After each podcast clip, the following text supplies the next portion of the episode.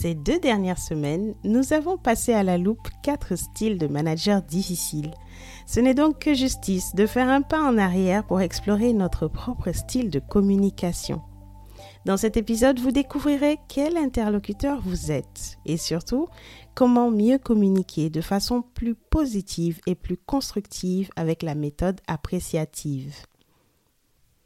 Bienvenue chez l'efficientiste, le show de l'efficacité personnelle et professionnelle pour apprendre à faire mieux avec moins.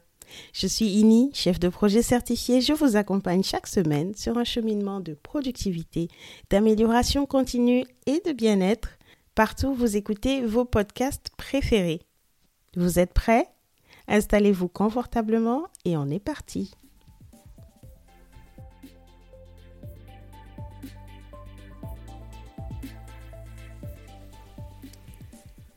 La perfection n'étant pas de ce monde, il est toujours possible de voir le verre à moitié vide.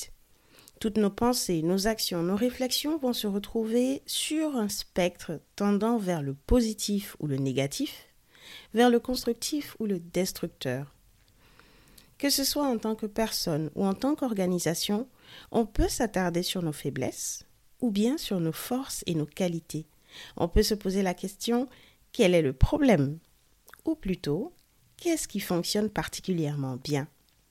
Vous me direz en quoi se jeter des fleurs va nous permettre de progresser? Et vous aurez raison. Explorer nos faiblesses peut mener à la prise de conscience sur le chemin de la perfection, c'est vrai. Mais la plupart du temps, ça nous étouffe en termes d'ouverture, en termes de créativité, en termes de positivité. C'est là qu'intervient la démarche appréciative. Elle est développée par Cooper Ryder et consiste à se concentrer sur ses forces, ses qualités, son potentiel et pas sur ses faiblesses. Justement, notre état d'esprit se révèle le plus souvent dans les discussions.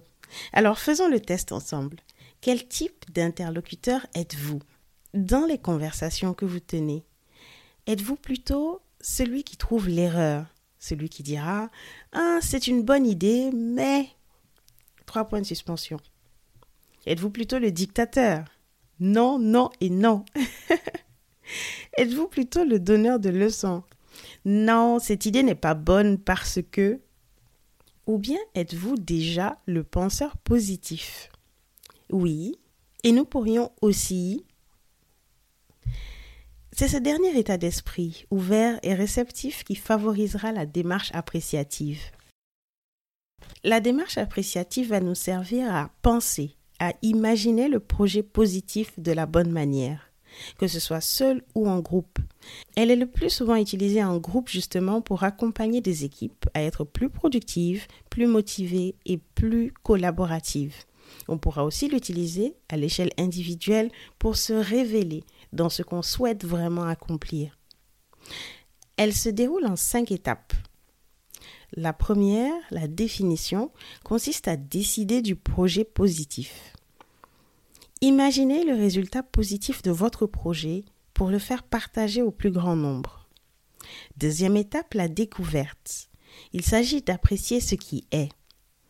Recherchez vos forces et celles de vos partenaires ou collaborateurs. La troisième étape, devenir. Elle consiste à imaginer ce qui pourrait être. Vous construisez ici votre vision du futur et votre imagination est bienvenue. Quatrième étape, la décision. Il s'agit de concevoir et de décider ce qui devrait être. Vous établirez des propositions pour donner vie à votre vision du futur. La cinquième et dernière étape, le déploiement. Il s'agit de concrétiser ce qui sera. Et là, il n'y a pas de secret, il faut passer à l'action, mettre en œuvre et surtout mesurer les résultats. Vous l'aurez compris, la démarche appréciative, c'est plus une philosophie qu'une méthode. Vous allez pouvoir l'utiliser pour voir le verre à moitié plein, et ça se traduira dans vos discussions, vos échanges avec les autres, pour rêver votre futur et l'attaquer à plein de foulées avec un tempérament de gagnant. L'effet positif est pas négligeable. Vous allez pouvoir vous éloigner des comportements ou des communications négatifs et destructeurs pour vous rapprocher de ceux qui sont plutôt positif et constructif. Et voilà, c'est tout pour cet épisode. Si vous pensez qu'il mérite une suite ou que vous voulez explorer plus avant la démarche appréciative, que ce soit au niveau individuel ou en groupe, en organisation, faites-le moi savoir en commentaire sur le site l'efficientiste.com, épisode 21. Vous trouverez le lien dans les show notes, de même que quelques ressources pour aller plus loin. Quant à moi, je vous dis à mardi prochain, même endroit, même heure, partout où vous écoutez vos podcasts préférés. J'aurai plaisir à vous retrouver pour un nouvel épisode de productivité, d'amélioration continue et de bien-être. D'ici là, portez-vous bien et souvenez-vous, vous êtes ce que vous avez de plus précieux. Alors prenez soin de vous.